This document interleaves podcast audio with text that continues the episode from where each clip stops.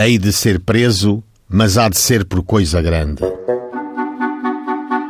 O presidente da Câmara Municipal e atualmente no exercício do cargo de administrador deste Conselho, participou do calceteiro Sabino António por este o haver injuriado.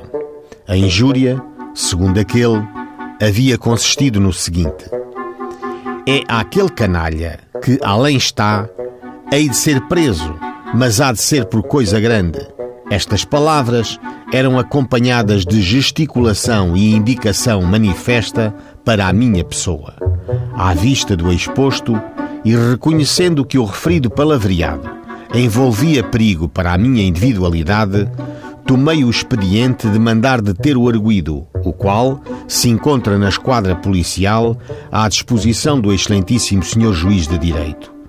Devo informar Vossa Excelência que o mesmo Sabino António se me havia dirigido insolentemente em 12 de dezembro último, pela tarde, no jardim, proferindo as seguintes palavras de viva voz: Eu preciso trabalho. E como eu lhe tivesse respondido que naquela ocasião não o podia admitir no trabalho camarário, por não o haver, retorquiu: Oh, não me dá trabalho? Pois deixe estar que o trabalho eu lhe darei. Estas palavras significaram manifesta utilidade e severa maléfica contra a minha pessoa, pelo que o arguído foi admoestado nesta repartição.